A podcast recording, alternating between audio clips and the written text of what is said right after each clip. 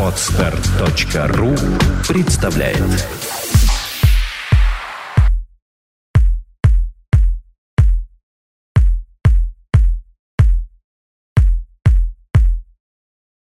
Добрый день, дорогие слушатели! С вами подкаст «Психология, мифы и реальность» и его бессменная ведущая Александра Иванова. И мой соведущий Андрей Капецкий. Здравствуйте! Сегодня на повестке дня в разговоре по душам у нас разговор о беременности. Об этом прекрасном времени, когда женщина готовится стать матерью, чувствует в себе своего ребенка, у нее новые ощущения, мир, мне кажется, изменяется вокруг нее. И мы хотим поговорить о том, какая философия, какая жизненная позиция желательно в этот период, чтобы беременность протекала благоприятно и для мамы, и для будущего ребенка. Это вторая тема, которую нам прислала Полина Глазунова. Эта тема очень интересна, и мне кажется, что мы, в принципе, можем поговорить, потому что я знаю, у тебя на группах часто заходят беременные, и как раз этот вопрос они тебе и адресуют. Если у нее есть какой-то конкретный вопрос, давай начнем конкретно, чтобы она хотела узнать. Какая философия должна быть у женщины, ждущей ребенка? Это один из вопросов. Самое главное понять, что если ты беременна, это не значит, что ты пуп земли на тебе свет клином не сошелся. Я объясню почему. Это очень вредно. Вот это состояние. Это вот это вот так называемая капризность, да? Да, из нее как раз и вырастает капризность. И потому что ты пуп земли ровно до момента родов. А после этого... Пуп земли уже ребенок. Пуп земли, да, ребенок, и на тебя наваливается, в общем, нечто, что приводит к послеродовой депрессии. Беременность – это вполне естественное физиологическое состояние, и нужно быть готовой к тому, чтобы с беременностью, так же, как и в состоянии беременности со всеми остальными делами своими, надо иметь э, возможность и мужество, если можно так выразиться, справляться самостоятельно. И да. вот почему.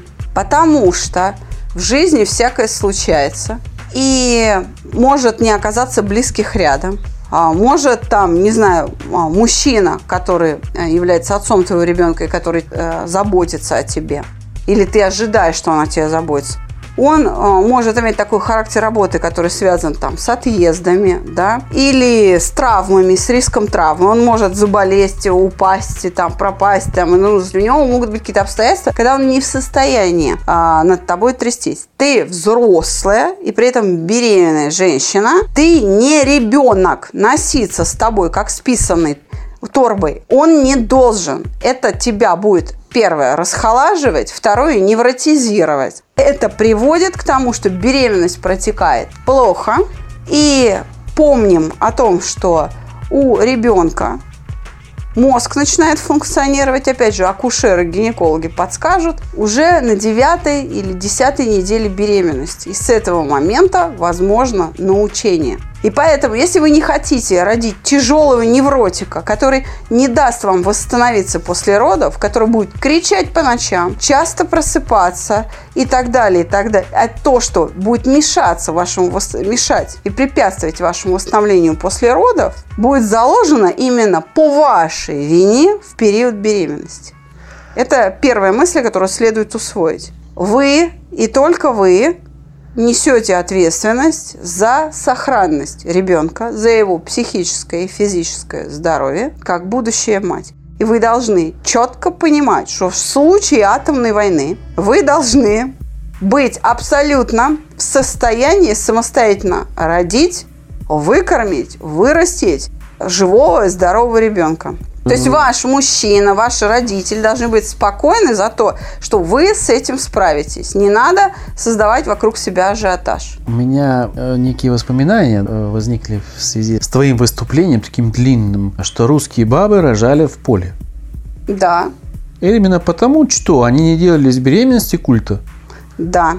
Они ходили на работу в поле, значит, жали этот э, пшено, били там вытрясаете зерна, и потом рождали, унесли, помыли, на следующий день оно уже опять работает. Это был естественный процесс. Сегодняшний мир, он, конечно, благоприятен к человеку, но заметьте, что мы все более становимся похожими, ну не на нарциссов, наверное, да, а на таких тепличных растений. Мы слабеем. Мы слабеем. Мы слабеем почему? Потому что нас окружает целая индустрия по родовспоможению. Акушерский дом, я не, не против этого, но это превращается в культ, и женщины подменяют ей смысл ее в общем-то, биологического предназначения, делая из ее родов некий такой шаманский обряд. Ну, да, Действительно, беременность и роды – это очень важно, это ответственно, трепетно. Мы не обесцениваем это. Но не нужно из этого делать э, источник невроза. Именно из-за того, что женщины принимают позицию «я пуп земли», у мужчин начинаются срывы. Именно потому, что женщины себя так ведут, молодые парни на это смотрят, и они, вступая в брак, не хотят иметь детей. Они все время откладывают беременность собственной жены. Потому что для них это кошмар. Что говорят мужчины, опять же, приходящие ко мне на прием? Они говорят, моя жена собралась рожать второго. Я от первого только отошел. Она хочет, чтобы я вообще с ума сошел. Я говорю, сколько лет первому ребенку? Восемь. То есть он еще не 8 отошел. лет. А она от послеродовой депрессии отходила полгода, а он 8 лет. Представляете И не себе? отошел. Да, он говорит, я же... Почему это происходит? Потому что она требует от него. Я же должен обеспечить. Она у меня 8 лет не работает. Если я умру, или плохо перейду дорогу, или там что-то случится, или я буду лечить зуб и не выйду из наркоза, она погибнет вместе с ребенком неизбежно, и вина будет на мне. Кто ее спасет? Эту мысль внушила она ему. Женщина тем, что ты хочешь от меня ребенка, ты должен. И дальше следует длинный список того, что он должен. Ты должен стоять рядом, Ну, и держать за руку, смотреть в пылинки. глаза, сдавать пылинки, и при этом еще обеспечивать меня И ребенка. и ребенка. А я вот просто вот я для красоты, и ты мне должен. И вот, вот это именно мы с осуждением говорим именно об этой ситуации. Вот этого допустить нельзя. Безусловно, вам нужна в чем-то помощь. И это нормально, но не до такой степени, когда вы пуп земли. Ваш мужчина, находясь в неврозе, откажется от второго ребенка.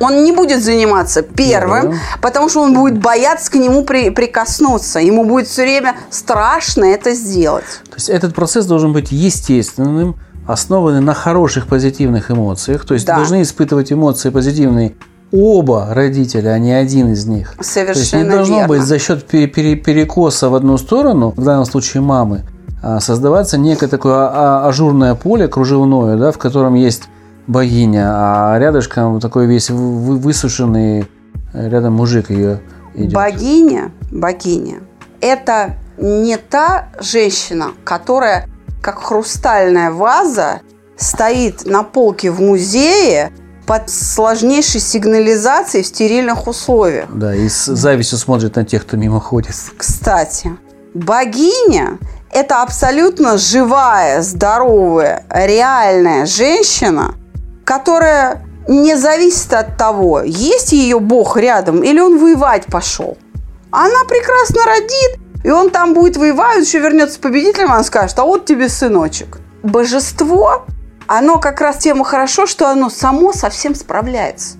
И именно поэтому имеет статус божества. А Вот это многие путают. Богиня – это персонаж, который может сверх обладает способностями. Совершенно верно. А у нас он в это- любых условиях выживет, Да, он да. все он создаст э, нечто творение какое-то уникальное, да? А у нас выходит, И именно что поэтому ему хочется поклоняться или там э, его хочется любить. он самодостаточен. Да, абсолютно. Вот это в этом смысле. Если вы такая, то да, вы Богиня. божественная, да, женщина, при этом еще готовящаяся стать матерью. Вы не можете быть фальшью.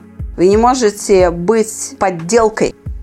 Понимаете? Богиня и, скажем, тотем – это не одно и то же. А знаете, что, мне кажется, произошла подмена неких а, понятий вот в тот момент, когда богиню возложили к себе люди на плечи и понесли. Да. И понесли, в общем-то, не саму богиню, а ее изображение. А богиня сидела и думала, ну, господи, какие же вы глупые. Примерно так. Мне это ничего не нужно-то. Потому что я все сама могу. Абсолютно. А им нужен был некий идол, за счет которого они наполняли себя силой. Фактически вот где-то так. Эта подмена, она вот начала как Она пагубная... начала плодиться, размножаться Да. в умах человеческих. И мы имеем то, что имеем. Давай тогда вернемся к разговору о, сови- ну, о рекомендациях. Как справиться с различными рода страхами? Потому что страхов у беременной ну, женщины очень много. У нее страхи там споткнуться, удариться животом. У нее страх, как рожать, как это происходит, если это первый раз, допустим. У нее страх, как будет второй раз, потому что первый, возможно, был неудачный. Доктора где-то давят что-то и неприятные советуют. Говорят, что вам второй раз, допустим, надо делать кесарево сечение. И она этого боится. Как вот этих страхов, их же мрак там, да? Как мужчина должен реагировать на ее страхи? Здесь очень такой, вообще, серьезный э, пласт проблем поднимается. Мужчина точно э, не должен бояться вместе с ней. Если мужчина будет по этим американским горкам вместе с ней вверх-вниз, вверх-вниз, вверх-вниз, уже к моменту родов они оба будут истощены. Кто-то должен быть в ресурсе. Мгм. Кто-то должен быть э, сохранен и, и иметь запас прочности. Это вообще-то должны быть оба. Мгм. Но если уж ваша женщина тревожна, то вы, по крайней мере, сохраняете спокойствие. Справиться со страхами точно так же, как и всем остальным, не беременным. В этом смысле у нас есть подкаст о страхах. Можно еще раз э, прослушать его тем, кому интересно. Но мы уже об этом говорили еще раз. Страх – это что? такое? Это предвидение какого-либо неприятного переживания. Вот построение этих образов, чтобы прекратить, нужно в буквальном смысле расслабиться. Мы это решаем процедурой итерационного угошения. Просто, эффективно, безболезненно и быстро. Поэтому э, я думаю, что на этом подробно останавливаться не надо. Мы уже говорили, мы можем дать э, под подкастом ссылку на тему о страхе и э, перейти к следующему вопросу. Ну, следующий вопрос, вот, собственно, эмоциональное давление со стороны родственников и докторов. Э, Мне кажется, эмоциональное давление родственников – это тогда, когда все все знают. И говорят, как надо. И давят, что вот надо рожать в этой больнице, там. Тебе нужно вести себя так. Ой, смотри, не споткнись, э, иначе будет плохо. И вот эта вот забота перерастает в давление уже. Человек не может ничего сделать сам. А доктора говорят, вам нужно проколоть вот это, вам нужно проколоть вот это. А организм говорит, ну не хочу я это все, потому что антибиотики, переживаю там где-то. Ну, антибиотики беременным назначают только в случае, если там как бы угроза какая-то инфицирования или оно уже произошло, и риск э, для плода высокий. В общем, тут надо делать очень сложный Ну, врачебный выбор. Но по сути, да, я поняла твою мысль. Давай так разберемся, что чтобы в такую ситуацию не попадать, Мгм. нужно обладать определенными личными качествами. И в первую очередь самостоятельность должна быть. У меня, как у женщины, должна быть самостоятельность. Тогда окружающие не будут давить. Давят на кого? На слабых. Да, в чьей самостоятельности не уверены. Кто совершает много глупостей, часто ошибается, он беспомощен. Понимаете? Ну, нет, Только я- подвергает себя опасности по собственной глупости. Подожди, а бывает же, что человек самостоятельный, но избавиться от давления не может в силу уже характеристик этих людей, родственников. Такое же тоже бывает, что человек самостоятельный, здравый, делает правильные поступки, но семья на него давит, потому что им виднее. Здесь еще раз мы возвращаемся к подкастам об эмоциях. У нас целая серия прописана, с ними можно познакомиться. Но все равно умение держать себя таким образом, что ни у кого из окружающих не возникает сомнений, что вы совсем справитесь. И реальные факты из вашей жизни, реальные последствия ваших поступков подтверждают эффективность вашей философии и ваших действий, и вопрос снимается сам собой. Очень важно не попадать в эту ситуацию. Давят врачи или родственники тогда, когда у вас есть какие-то сложности с беременностью, и это всегда проблема со здоровьем. Других сложностей с беременностью быть не может. Значит, нужно готовиться к зачатию, а не ликвидировать во время беременности последствия того, что было до зачатия ребенка с вашим организмом. Нужно готовиться к зачатию. Это ваша ответственность перед самими собой. Иногда меня поражает беспечность женщин, которые сначала рожают, а потом говорят, Ой, а я не думала, что если я буду курить во время беременности, то ребенок-то у меня будет и перечисляют там набор диагнозов. Ой, это же теперь на всю жизнь. Они, а, ладно, там, если они не думают о ребенке, чему они его подвергают, то, по крайней мере, подумайте о себе. Прежде чем ваш болезненный ребенок вся беременность э, которого, да, все вынашивание прошло под э, действием никотина на ваш организм. Если вам на него все равно, если вы о нем не думаете, то вообще-то прежде чем он вырастет, то лет до 12-14 вам его по, врачам-то носить.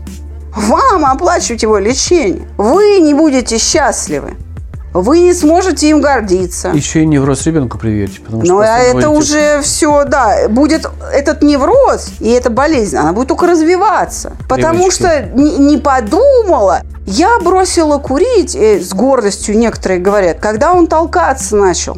А никотин самое страшное действие оказывает как раз на процесс деления клеток в первые 12 недель. Это первые три месяца беременности. Именно вот в этот период, когда идет бурное деление клеток, самое-самое важное формируется. В этот период, когда действует никотин, вот и появляются дети с всевозможными врожденными уже пороками. И сделать уже ничего нельзя. И порадоваться нельзя.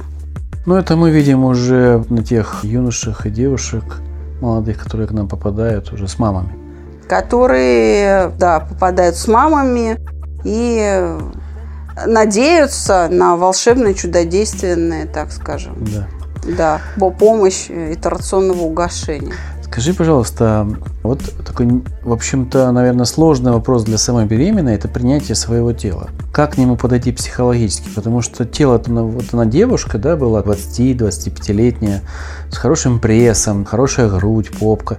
И вдруг это все начинает как на дрожжах расти, живот округляются, уже это же, мне кажется, тоже проблема существует. Это принятие это, своего тела. Это проблема только у тех, для кого а, беременность это элемент какого-то статуса. На самом деле у здоровой женщины нет никаких проблем с фигурой. Беременная женщина может быть очень красивой и даже не просто привлекательной, а даже сексуально очень привлекательной. Мои обе беременности прошли вот под этим девизом. Обе мои беременности коллеги по работе, мужчины говорили мне, слушай, ну вот со спины вообще непонятно, что ты беременная, и ты такая аппетитная, ну невозможно как, что тебя так это украшает. Это ваше собственное отношение к себе в принципе, не только в состоянии беременности. Если вы себя просто любите, то вы себя любите любую. Это на самом деле у здоровой женщины при здоровой беременности нет никаких проблем с внешним обликом. Здесь стыд, да, замешан? Стыд, страх стыда. Хорошо, тогда вопрос. У нас попалась женщина разумная, она принимает себя, у нее все замечательно, никто не давит, беременность протекает очень хорошо, а муж нервничает. Мужик вот такой попался, слабенький. В вашем нерушимом спокойствии утонут все страхи вашего мужчины. То есть сядь успокойся. Это не нерушимое спокойствие, это агрессия. Это агрессия, да? Да. Дорогой, сядь успокойся. Так примерно? Я не переживаю. И я? ты можешь. Ну что, пример нужно показывать Совершенно и, верно. и не беспокоиться. А если он даже видит тебя, все равно начнет, ой, Рота, где будем рожать? Где? Ой, как тебе? Вот это, знаешь, вот эта суетливость. Есть же такие экземплярчики. Есть такие. Как, как, она, он же вводит как раз женщину вот этот она спокойно сидит, на черешню Вот ест. если она на самом деле спокойно сидит, он не выведет ее никогда из этого состояния. И после нескольких таких неудачных попыток начнется угошение. И он перестанет нервничать. А как э, подготовить, допустим, к самому акту родов в себя? Для многих в первый раз это такой довольно страшное событие, как это будет происходить, они не знают. То есть им все рассказывали, и мама, наверное, рассказывала, успокаивала, и доктора говорили, и видели, скорее всего, уже и видео уже это есть, да, везде в интернете, смотрели, скорее всего. Но голова неспокойна, больно, не больно. Ты вот у нас человек опытный, двоих родила. Как у тебя первые роды прошли? Ой. Боялась, не боялась? Первые роды у меня прошли... Э, я вообще хочу сказать, что меня позабавило вообще, как все это происходило потому что я поступила в родблок одна, и всю ночь там, значит, пролежала в одиночестве. А других рожениц не было.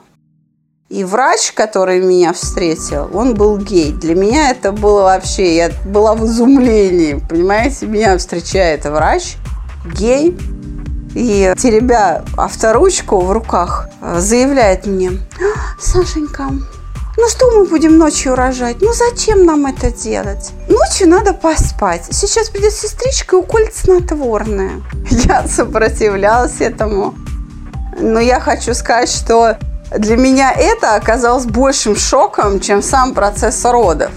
Вот это было правда. То есть, когда ты, в общем-то, ожидаешь врачебной какой-то поддержки, угу. а врачу просто хочется поспать вместо того, чтобы принимать у тебя роды. Он приходит, предлагает тебе укольчик со снотворным, и ты понимаешь, что перед тобой стоит человек, ну, как бы а, нетрадиционной сексуальной ориентации, и просто он ленится работать при этом – Это, конечно, для меня вот это было, знаете, все мои выращенные на там телевизоре и прессе популярной иллюзии э, и все мое лиричное представление о родовспоможении в России, оно все обрушилось в тот момент.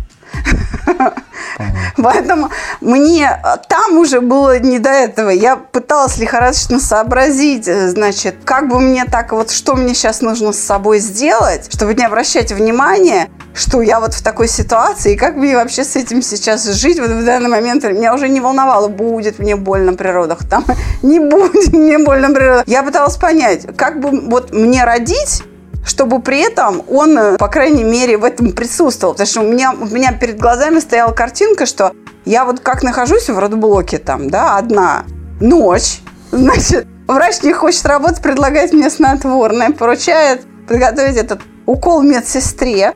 И я, значит, лихорадочно соображаю, у меня картинка, что вот из, из меня уже выходит ребенок, вот, а в это время там направо по коридору в кабинете сидит доктор, ни ухом, ни рылом, пьет чай почему-то с баранками. Вот мне это прям была картинка такая, чай пьет с баранками, гей, и не пытается вообще ничем мне помочь. То есть полное безразличие. То есть у меня, у меня вот эта картинка прям возникла, и я вот с ней боролась в тот момент. Понятно. Да. Но, слава богу, все обошло. А уже вторые роды уже это, знаете как, это уже ты уже успокаиваешь мужа. То есть первые роды тебя муж везет, и все будет хорошо, все будет хорошо. А на вторых родах он, ну как ты, ну как ты? А ты ему уже говоришь, так все будет хорошо. Понятно.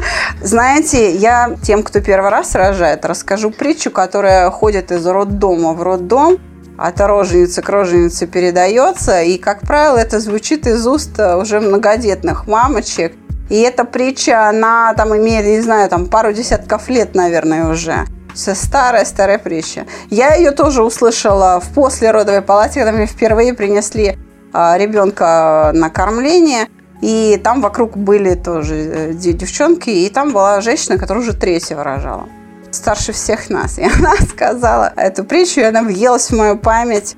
Звучит эта вся история так. Когда а, рождается первенец, то упавшую на пол соску ее стерилизуют, прежде чем отдать ребенку. Когда рождается второй, упавшую на пол соску обдают кипятком и засовывают ребенку в рот. Когда рождается третий, упавшую на пол соску вытирают об халат и отдают младенцу.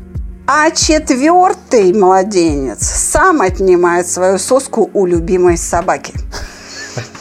Это говорит о том, как снижается напряжение. Понимаете? Согласен. Не стоит преувеличивать. Трагизма из ситуации делать не нужно, это точно. У меня еще пара вопросов. У нас времени не так много. Хочу так, ну, типа, блица маленького провести, провести с тобой. Токсикоз. Его причины часто психологические, насколько я слышал.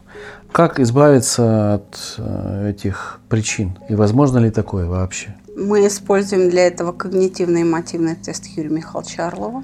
И он показывает, что там делается в голове. Он показывает характер мышления, характер э, реакции на ту или иную эмоциональную ситуацию.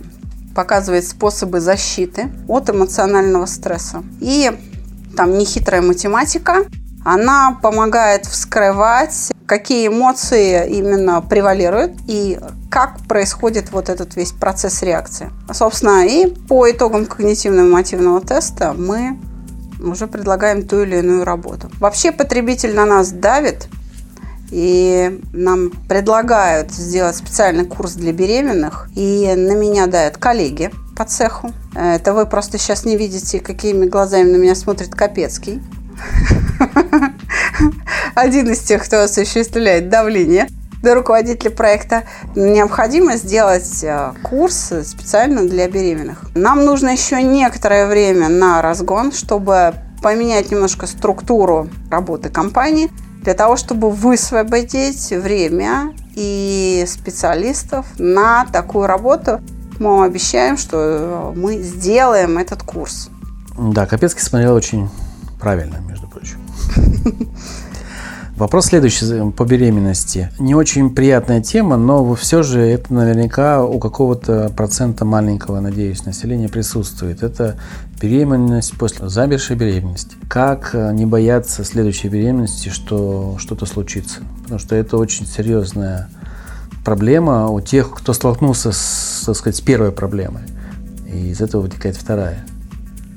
Я работала с такими женщинами, кого замерших беременностей было и 4, и 5, и в общем это кошмар, конечно, трагедия.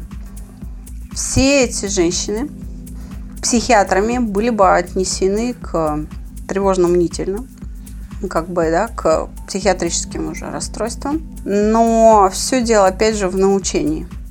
Понимаете, какая история? Мышление обеспечивает вот этот процесс.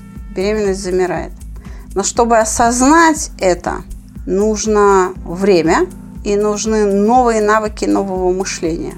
Там требуется очень серьезная работа, и одной процедуры угошения воспоминаний о беременности недостаточно, равно как недостаточно однократные процедуры угошения страха, что это заново произойдет. Да? Потери, да? Страх потери. Да. Вот эта вся история, она требует довольно кропотливой работы. Помимо санации всех эмоций, которые мы обычно предлагаем в базовом курсе обида, вина, стыд, страх и гнев, отдельным процедурам угошения, причем еще раз говорю, без гарантии, что за одну процедуру мы справимся. Иногда их нужно 2-3 раза повторять. Отдельные эпизоды событий, приведших к замиранию беременности, подлежат угошению несколько раз.